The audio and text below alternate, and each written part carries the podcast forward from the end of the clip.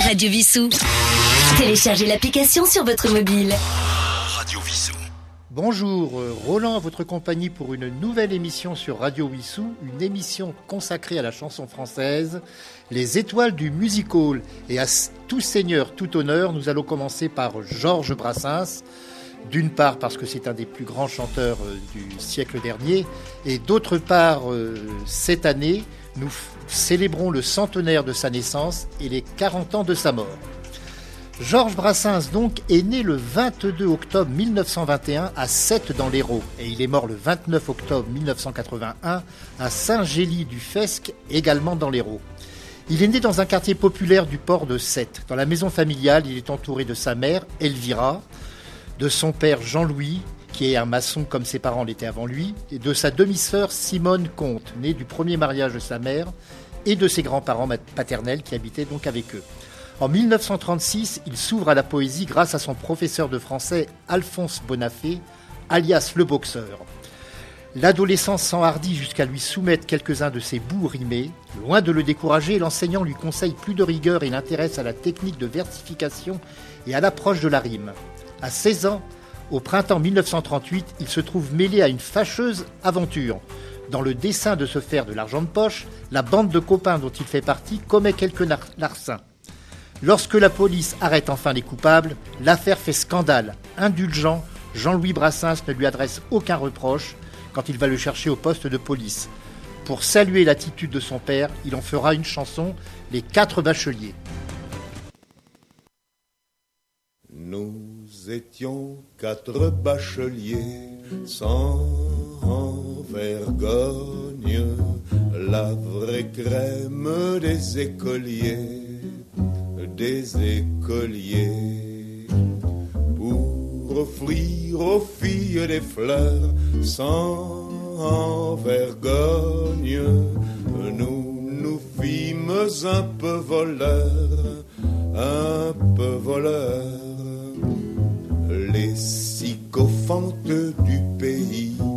sans vergogne gendarmes nous ont trahis, nous ont trahis.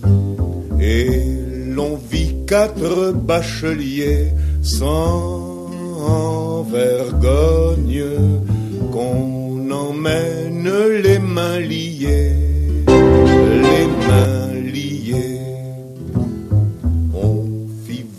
à la prison sans vergogne les parents des mauvais garçons, mauvais garçons.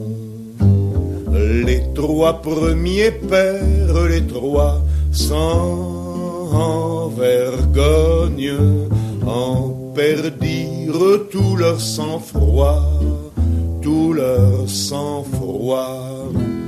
Comme un seul ils ont déclaré sans vergogne qu'on les avait déshonorés, déshonorés. Comme un seul on dit c'est fini, sans vergogne, fils indigne, je te renie, je te renie quatrième des parents sans vergogne. C'était le plus gros, le plus grand, le plus grand. Quand il vint chercher son voleur sans vergogne, on s'attendait à un malheur, à un malheur mais il n'a pas déclaré non sans vergogne que l'on avait sali son nom, sali son nom. Dans le silence on l'entendit sans vergogne qui lui disait bonjour petit bonjour petit. le croirait pas, sans vergogne, lui tendre sa blague à tabac, blague à tabac. Je ne sais pas s'il eut raison, sans vergogne, d'agir d'une telle façon, telle façon. Mais je sais qu'un enfant perdu, sans vergogne, a de la corde de pendu, de pendu, a de la chance quand il a sans vergogne un père de ce tonneau-là, ce tonneau-là. Et si les chrétiens du pays sans vergogne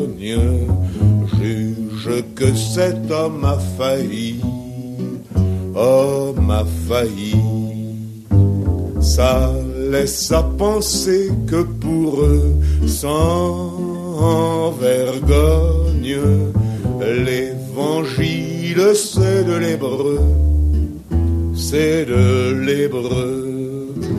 Ça laisse à penser que pour eux, sans vergogne, l'évangile c'est de l'hébreu, c'est de l'hébreu.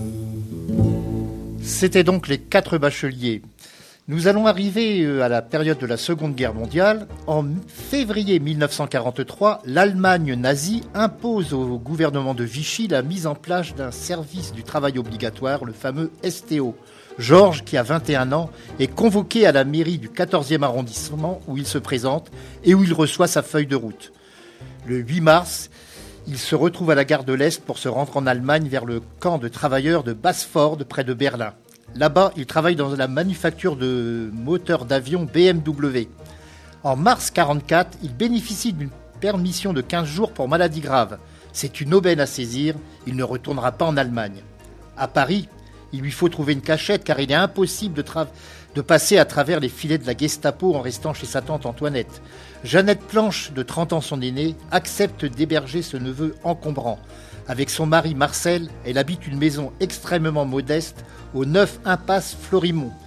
Georges va leur consacrer des chansons, parmi celle-ci qui est une des plus célèbres, c'est L'Auvergnat.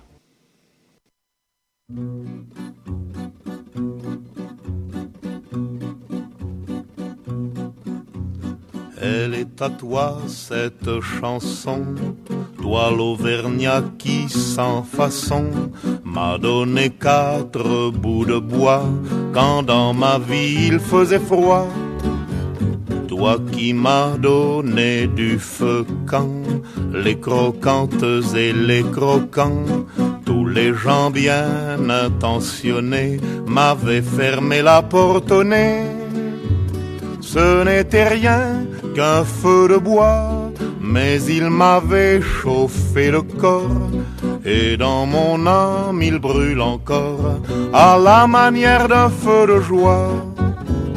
Toi l'Auvergnat, quand tu mourras, quand le croque-mort t'emportera, qu'il te conduise à travers ciel, au Père éternel elle est à toi cette chanson, toi l'hôtesse qui sans façon m'a donné quatre bouts de pain.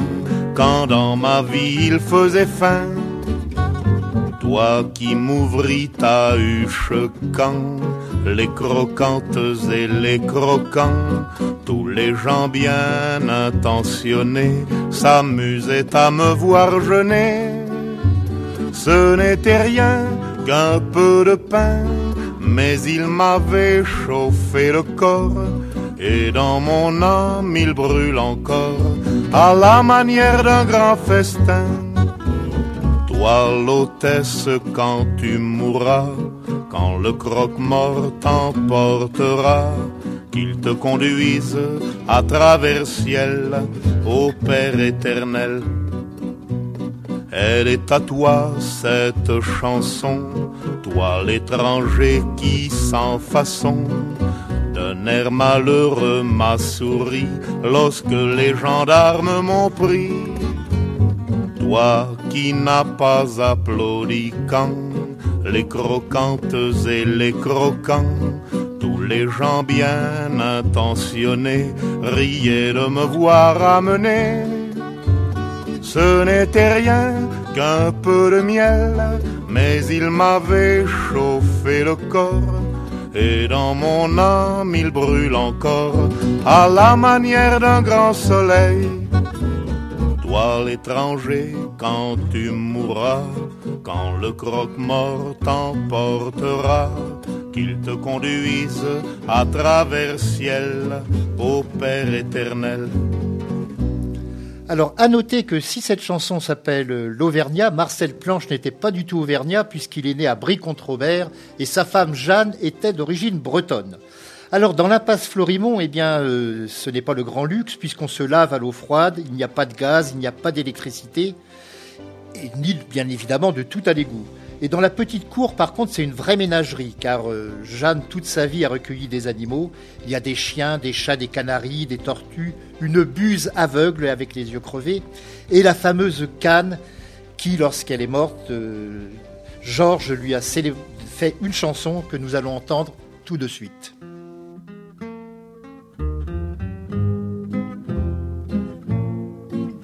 La canne de Jeanne est morte au Guy l'an neuf, elle avait fait la veille, merveille, un neuf.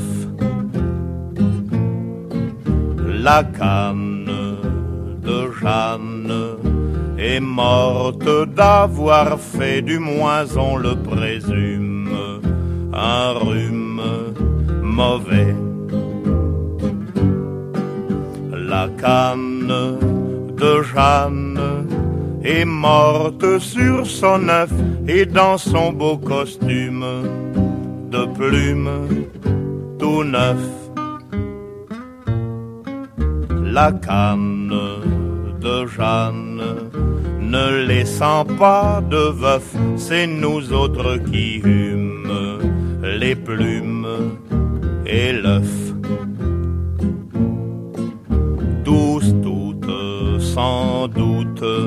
Garderont longtemps le souvenir de la canne de Jeanne Morbleu. Nous arrivons à l'année 1944 et le 25 août, c'est la libération de Paris. Et la liberté soudainement retrouvée modifie peu ses habitudes. Avec leur consentement, il se fixe à demeure chez Jeanne et chez Marcel et sa carte de bibliothécaire, euh, bibliothèque pardonnez-moi, récupérée, Brassens reprend son apprentissage de la poésie et s'adonne à nouveau à la littérature. La fin de la guerre, elle est signée le 8 mai 45. Retour à Paris des copains du STO. Entre autres, il y aura euh, celui qui surnommera Gibraltar et qui sera son secrétaire jusqu'à la fin de sa carrière, jusqu'à sa mort. Et Georges, comme bien d'autres, va assister à ce que firent les résistants de la 25e heure aux femmes ayant couché ou supposé avoir couché avec des Allemands. Et à ce sujet, il écrira plus tard une chanson sur, là-dessus, La tondue.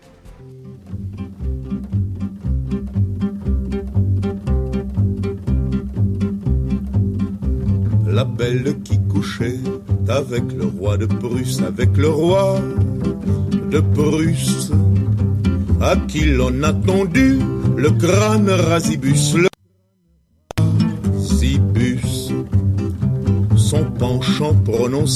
pour les ichli pour les ichli lui valut de porter quelques cheveux postiches, quelques cheveux postiches. Les braves sans culottes et les bonnets phrygiens et les bonnets phrygiens ont livré sa crinière à un tondeur de chien, un tondeur de chien. J'aurais dû prendre un peu parti pour sa toison, parti pour sa toison. J'aurais dû dire un mot pour sauver son chignon, pour sauver son chignon. Mais je n'ai pas bougé du fond de ma torpeur, du fond de ma torpeur. Les coupeurs de cheveux en quatre m'ont fait peur, en quatre m'ont fait peur. Quand pire qu'une brosse, elle eût été tondue, elle eût été tondue. J'ai dit c'est malheureux, ces accroche-cœurs perdus, ces accroche-cœurs perdus. Et ramassant l'un d'eux qui traînait dans l'ornière, qui traînait dans l'ornière. Je l'ai comme une fleur mise à ma boutonnière, mise à ma boutonnière. En me voyant partir, arborant mon toupet, arborant mon toupet. Tous ces coupeurs de nattes m'ont pris pour un suspect, m'ont pris pour un suspect comme de la patrie. Je ne mérite guère, je ne mérite guère. J'ai pas la croix d'honneur, j'ai pas la croix de guerre, j'ai pas la croix de guerre. Et je n'en souffre pas avec trop de rigueur, avec trop de rigueur. J'ai ma rosette à moi, c'est un accroche-cœur, c'est un accroche-cœur. En cette période, donc, euh, Georges, euh, eh bien, c'est en même temps l'amant de Jeanne. Euh, Marcel, lui, s'en fiche un petit peu. Ce qui l'intéresse beaucoup, c'est lui, c'est plutôt la dive bouteille, puisque il aime beaucoup le, vin rouge. Et Jeanne, par contre, est très très jalouse, bien qu'ayant plus de 30 ans de plus que Georges. Et il a quand même vécu des amourettes clandestines. Et en particulier, il y a eu Joe, âgé de 17 ans. Ça s'est passé de juin 45 à août 46. Il a donc dû se cacher. Mais euh, avec cette fille, il a eu quelques problèmes. Déjà, elle lui a donné une maladie un petit peu gênante, ce qu'on appelle maintenant une MST. Et il a failli se, se retrouver proxénète, puisqu'elle s'est prostituée. Donc il a coupé les plombs. Et c'est à ce moment-là qu'il va rencontrer euh, Joanne, euh, la femme qui sera la femme de sa vie jusqu'à son dernier jour. Ils ne se sont jamais mariés, d'ailleurs c'est pour ça qu'il y a la chanson La non-demande en mariage que nous entendrons en version jazz en fin d'émission. Et Johan, qui est d'origine estonienne, donc euh, sera toujours auprès de lui, dans les bons comme dans les mauvais moments. Et j'en profite pour vous signaler tout de suite la sortie d'un ouvrage il y a quelques jours aux éditions du Rocher, Brassens, Jeanne et Jola. L'auteur en est Marilyn Martin et c'est donc consacré à Brassens euh, et ses deux femmes, si l'on peut dire. Mais revenons donc à l'année maintenant 1951. En cette année-là, Brassens rencontre Jacques Grélot, qui est un chansonnier et qui est le, pilier du caveau de la République, qui est une salle de spectacle très connue à l'époque. Et Jacques Grélot, après l'avoir écouté, lui offre sa propre guitare et lui conseille, plutôt que le piano, de s'accompagner sur scène avec cet instrument. Ainsi armé, il s'introduit dans divers euh, cabarets pour qu'il soit auditionné. Et alors qu'il compose sur piano ses chansons qu'il transcrit pour guitare, mais nous allons écouter la chanson qu'il a fait au sujet de Jo, qui, tout à l'heure euh, je parlais d'elle, une jolie fleur.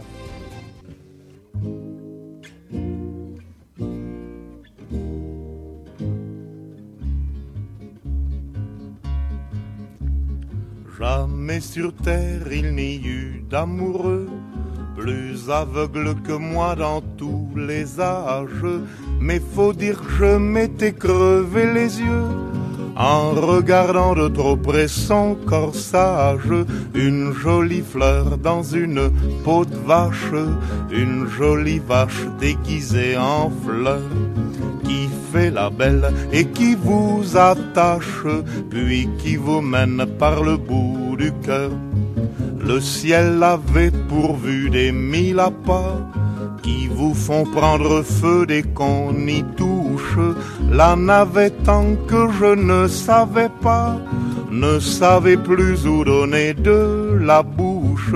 Une jolie fleur dans une peau de vache, une jolie vache déguisée en fleur qui fait la belle et qui vous attache, puis qui vous mène par le bout du cœur. Elle n'avait pas de tête, elle n'avait pas l'esprit beaucoup plus grand qu'un dé à coudre. Mais pour l'amour, on ne demande pas aux filles d'avoir inventé la poudre, une jolie fleur dans une peau de vache, une jolie vache déguisée en fleur qui fait la belle et qui vous attache, puis qui vous mène par le bout du cœur. Puis un jour elle a pris la clé des champs en me laissant à la main mal funeste, et toutes les herbes de la Saint-Jean n'ont pas pu me guérir de cette peste. Je lui en ai bien voulu, mais à présent, j'ai plus de rancune et mon cœur lui pardonne d'avoir mis mon cœur à feu et à sang pour qu'il ne puisse plus servir à personne. Une jolie fleur dans une peau de vache, une jolie vache déguisée en fleur, qui fait la belle et qui vous attache, puis qui vous mène par le bout du cœur.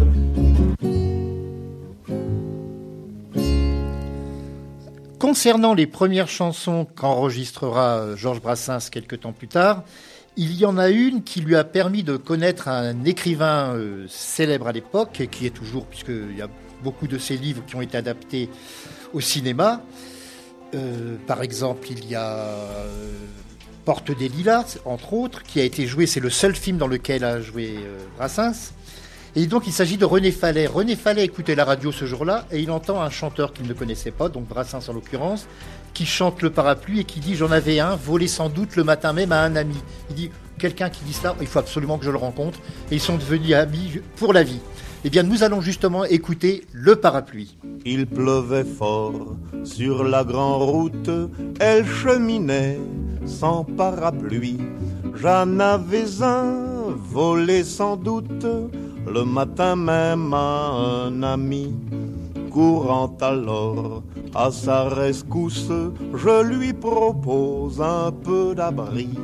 En séchant l'eau de sa frimousse, d'un air très doux, elle m'a dit oui. Un petit coin de parapluie contre un coin de paradis, elle avait quelque chose d'un ange. Un petit coin de paradis contre un coin de parapluie, je ne perdais pas au change, par dix chemin faisant, que ce fut tendre, d'où ira de le champ joli, que l'eau du ciel faisait entendre sur le toit de mon parapluie. J'aurais voulu, comme au déluge, voir sans arrêt tomber la pluie pour la garder sous mon refuge, quarante jours, quarante nuits. Un petit coin de parapluie contre un coin de paradis, elle avait quelque chose d'un ange. Un petit coin de paradis contre un coin de parapluie, je ne perdais pas au change, pardi. Mais bêtement, même en orage, les routes vont vers des pays. Bientôt le sien fit un barrage à l'horizon de ma folie. Il a fallu qu'elle me quitte après m'avoir dit grand merci. Et je l'ai vue toute petite partir gaiement vers mon oubli. Un petit coin de parapluie contre un coin de paradis, elle avait quelque chose d'un ange. Un petit coin de paradis contre un coin de parapluie, je ne perdais pas au change, pardi. Mais en cette année 1951, Brassens n'a pas encore enregistré puisqu'il débute seulement. Et sur scène, euh, il ne s'impose pas. Il est intimidé, paralysé par le trac, il est suant, il est mal à l'aise. Il ne veut pas être chanteur d'ailleurs, il préférerait proposer ses chansons à des vedettes. Roger Théron et Victor Laville, deux copains de 7, tentent de l'aider dans la mesure de leurs moyens. Ils lui obtiennent une audition chez Patachou, chanteuse très célèbre à l'époque et patronne d'un cabaret, le jeudi 24 janvier 1952. Le jour dit, Et au bout de quelques chansons, Patachou est conquise. Enhardi, Brassens lui propose ses chansons. Elle ne dit pas non, mais l'invite quand même à se produire lui-même dans son cabaret dès que possible. Et les jours suivants, malgré son trac, Georges Brassens chante effectivement sur la scène du restaurant cabaret de Patachou. Parmi les, les, titres interprétés, le gorille. Alors, nous allons l'entendre, mais après, je vous donnerai quelques indications sur ce titre. Le gorille. C'est à travers de larges grilles que les femelles du canton contemplaient un puissant gorille, sans souci du camp dira-t-on. Avec impudeur, c'est comme mère, lorgnait même un endroit précis que rigoureusement ma mère m'a défendu de nommer ici. Gare.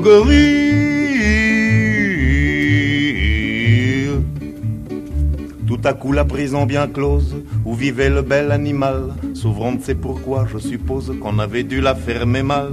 Le Saint-Jean sortant de sa cage, c'est aujourd'hui que je le perds. Il parlait de son pucelage, vous aviez deviné j'espère. Garogorie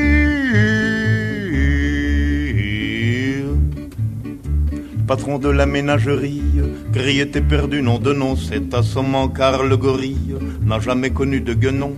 Dès que la féminine engeance sut que le singe était puceau, au lieu de profiter de la chance, elle le fif des deux fuseaux. Garogorie Celle-là même qui naguère le couvait d'un œil décidé, fut y reprouvant qu'elle n'avait guère de la suite dans les idées.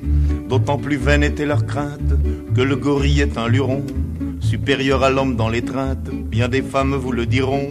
Garogorie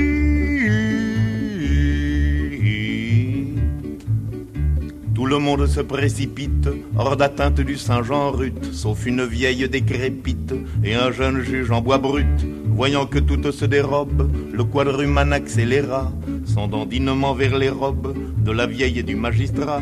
Garogorie Bas soupirait la centenaire qu'on put encore me désirer. Ce serait extraordinaire et pour tout dire inespéré. Le juge pensait impassible qu'on me prenne pour une guenon. C'est complètement impossible. La suite lui prouva que non. Garogorie Supposez qu'un de vous puisse être comme le singe obligé de violer un juge ou une ancêtre, lequel choisirait-il des deux? Qu'une alternative pareille, un de ces quatre jours mes choix, c'est j'en suis convaincu la vieille, qui sera l'objet de mon choix. Garogorie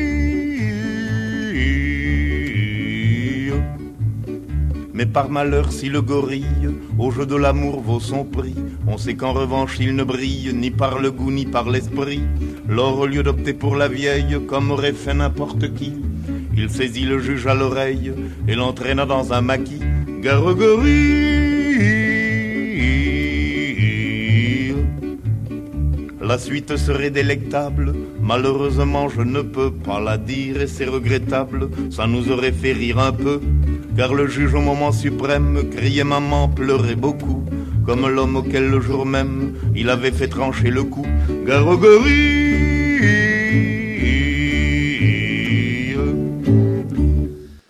Cette chanson, donc, Le Gorille, fut très longtemps interdite à la radio. À l'époque, il n'y avait que des radios nationales, il faut s'en rappeler, et il évoquait la peine de mort, euh, c'était un sujet tabou. Il a fallu attendre que l'existence de Europe 1, une station périphérique qui n'était pas sur le territoire français, pour que cette chanson puisse être diffusée. En le 6 avril alors de cette même année 1952, il va faire sa première émission télévisée à ce qui s'appelait la RTF, qui est devenue après l'ORTF, et bon, maintenant ce sont des chaînes différentes. Et il a chanté une chanson aussi qui a montré son côté anarchiste, la mauvaise réputation devant le public de l'Alhambra. Voici donc la mauvaise réputation. Au village sans prétention, j'ai mauvaise réputation. Je me démène ou que je reste quoi, je passe pour un je ne sais quoi. Je ne fais pourtant de tort à personne en suivant mon chemin de petit bonhomme. Mais les braves, j'en aime pas que l'on suive une autre route que. Non, les braves, j'en aime pas que l'on suive une autre route que. Tout le monde médit de moi, sauf les muets, ça va de soi. Le jour du 14 juillet, je reste dans mon lit douillet. La musique qui marche au pas, cela ne me regarde pas. Je ne fais pourtant de tort à personne en n'écoutant pas le clairon qui sonne. Mais les braves, j'en aime pas que l'on suive une autre route que. Non, les braves, j'en aime pas que l'on suive une autre route que. Tout le monde me montre au doigt, sauf les manchots ça va de soi. Quand je croise un voleur malchanceux poursuivi par un cutéreux, je lance la patte et pourquoi le taire? Le cutéreux se retrouve par terre. Je ne fais pourtant de tort à personne en laissant courir les voleurs de pommes. Mais les braves, j'en aime pas que l'on suive une autre route que. Non, les braves, j'en aime pas que l'on suive une autre route que. Tout le monde se rue sur moi sauf les cul ça va de soi. Pas besoin d'être Jérémie pour deviner le sort qui m'est promis. S'ils trouvent une corde à leur goût, ils me la passeront au cou. Je ne fais pourtant de tort à personne en suivant les chemins qui ne mènent pas à Rome. Mais les braves, j'en aime pas que l'on suive une autre route que. Non, les braves, j'en aime pas que l'on suive une autre route que monde viendra me voir pendu, sauf les aveugles, bien entendu. Le succès est maintenant là. En 1961, il va sortir un disque en hommage à Paul Fort, mort l'année précédente, celui qu'on appelait le Prince des poètes, où sont réunis sept poèmes qu'il a mis en musique.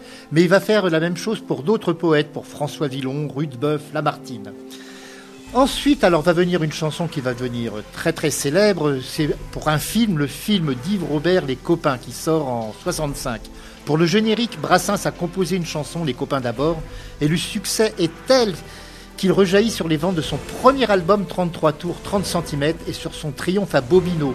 Là, ce Bobino-là, c'était du 21 octobre au 10 janvier 65 avec en première partie, en alternance, il y a eu Barbara, Serge Lama, Michel Arnaud, Brigitte Fontaine et Bobby Lapointe. Mais nous allons écouter ces fameux copains d'abord.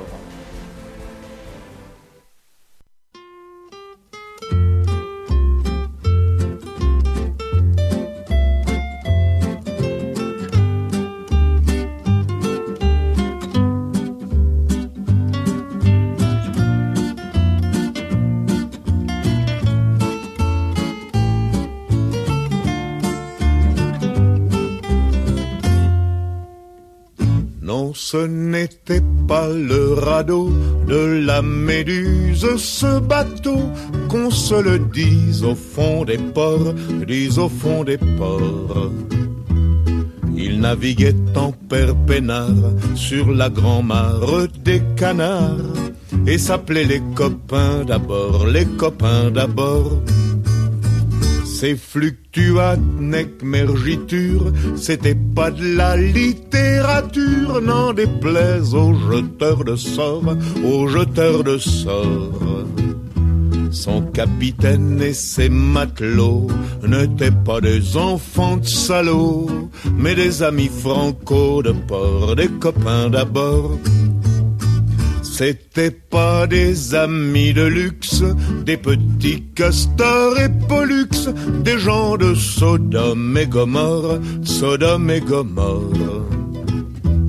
C'était pas des amis choisis par Montaigne et la Boétie. Sur le ventre, ils se tapaient fort, les copains d'abord. C'était pas des anges non plus, l'évangile il l'avait pas lu, mais il s'aimait toute voile dehors, toute voile dehors. Jean-Pierre Paul et compagnie, c'était leur seule litanie, leur credo, leur confiteor, aux copains d'abord. Au moindre coup de Trafalgar, c'est l'amitié qui prenait le quart, c'est elle qui leur montrait le nord, leur montrait le nord. Et quand ils étaient en détresse, que leurs bras lançaient des SES, on aurait dit des sémaphores, les copains d'abord Au rendez-vous des bons copains, y avait pas souvent de lapin. Quand l'un d'entre eux manquait à bord, c'est qu'il était mort. Oui, mais jamais, au grand jamais, son trou dans l'aune se refermait. Cent ans après qu'aucun de sort, il manquait encore des bateaux, j'en ai pris beaucoup, mais le seul qui ait tenu le coup, qui n'est jamais viré de bord, mais viré de bord. Naviguait en père peinard sur la grand-mare des canards et s'appelait les copains d'abord, les copains d'abord.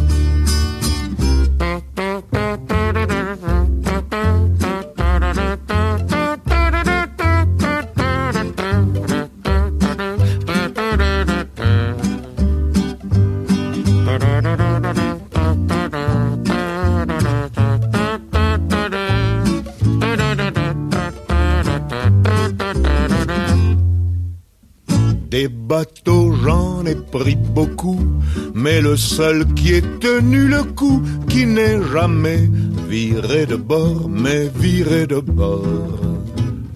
Naviguait en père peinard sur la grand-mare des canards et s'appelait les copains d'abord, les copains d'abord. Nous arrivons à l'année 1966. Du 16 septembre au 22 octobre, Brassens se produit sur les planches du Théâtre national populaire, le TNP, avec Juliette Gréco. Donc, euh, c'est à cette époque qu'il va écrire. Est-ce que c'est un pressentiment? Bon, il, il faut savoir qu'il était malade depuis très longtemps d'une maladie particulièrement douloureuse, des calculs rénaux. Il a été opéré à de multiples reprises, mais ce n'est pas les calculs rénaux qui auront raison de lui. Mais il va déjà peut-être faire une forme un peu de testament, mais c'est vrai qu'il a écrit également beaucoup de chansons sur la mort. Et ça va être la supplique pour être enterré sur la plage de Sète que nous allons écouter maintenant. Et c'est effectivement à Sète qu'il est enterré, mais j'en reparlerai après.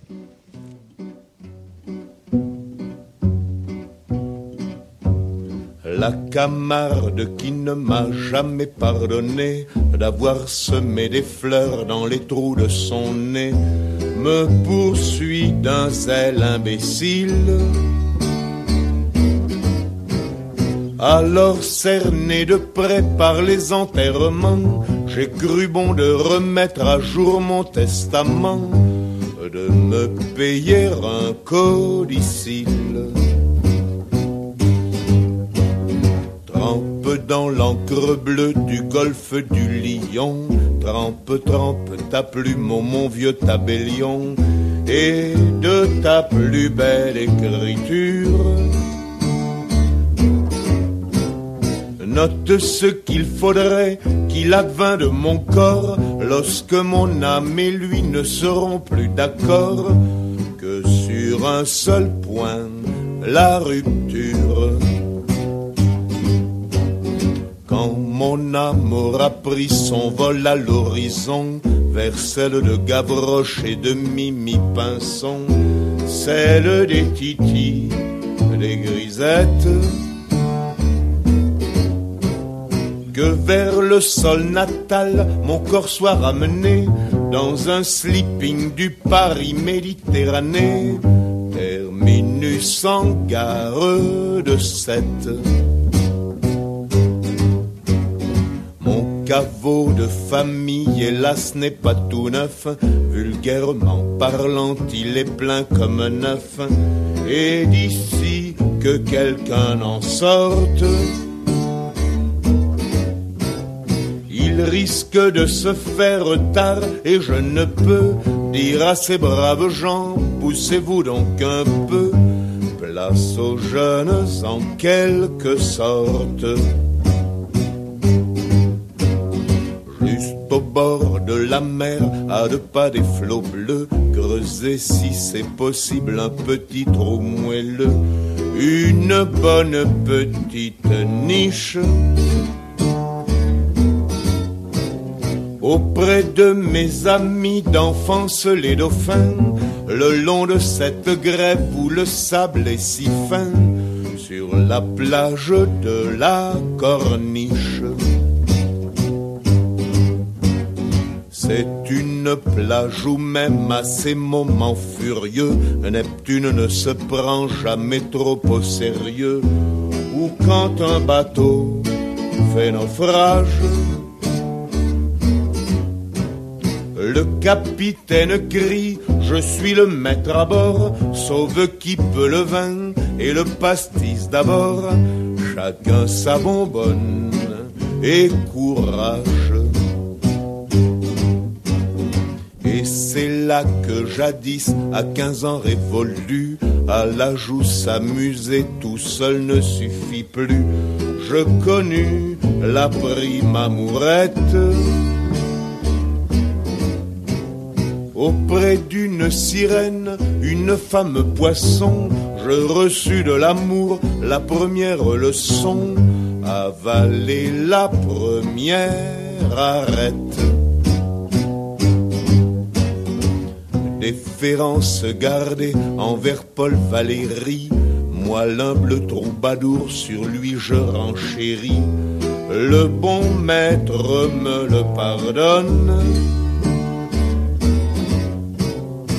Et qu'au moins si sévère valent mieux que les miens, mon cimetière soit plus marin que le sien, et n'en déplaise aux autochtones.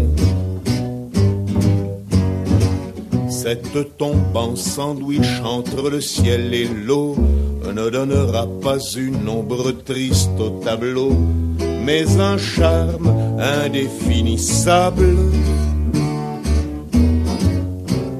Les baigneuses s'en serviront de paravent pour changer de tenue et les petits enfants diront chouette un château de sable. Est-ce trop demandé sur mon petit lopin?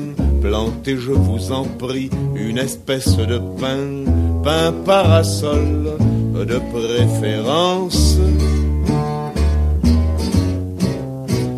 Saura prémunir contre l'insolation les bons amis venus faire sur ma concession? D'affectueuse révérence. Venant d'Espagne et tantôt d'Italie, tout chargé de parfums, de musique jolie, le Mistral et la Tramontane Sur mon dernier sommeil verseront les échos de Villanelle un jour, un jour de fandango, de tarentelle, de sardane. Qu'en prenant ma butte en guise d'oreiller, une ondine viendra gentiment sommeiller, avec moins que rien de costume J'en demande pardon par avance à Jésus si l'ombre de ma croix s'y couche un peu dessus pour un petit bonheur posthume. Pauvre roi Pharaon, pauvre Napoléon, pauvre grand disparu gisant au Panthéon, pauvre cendre de conséquences vous envirez un peu l'éternel estivant qui fait du pédalo sur la vague en rêvant, qui passe sa mort en vacances. Vous envirez un peu l'éternel estivant qui fait du pédalo sur la vague en rêvant, qui passe sa mort en vacances.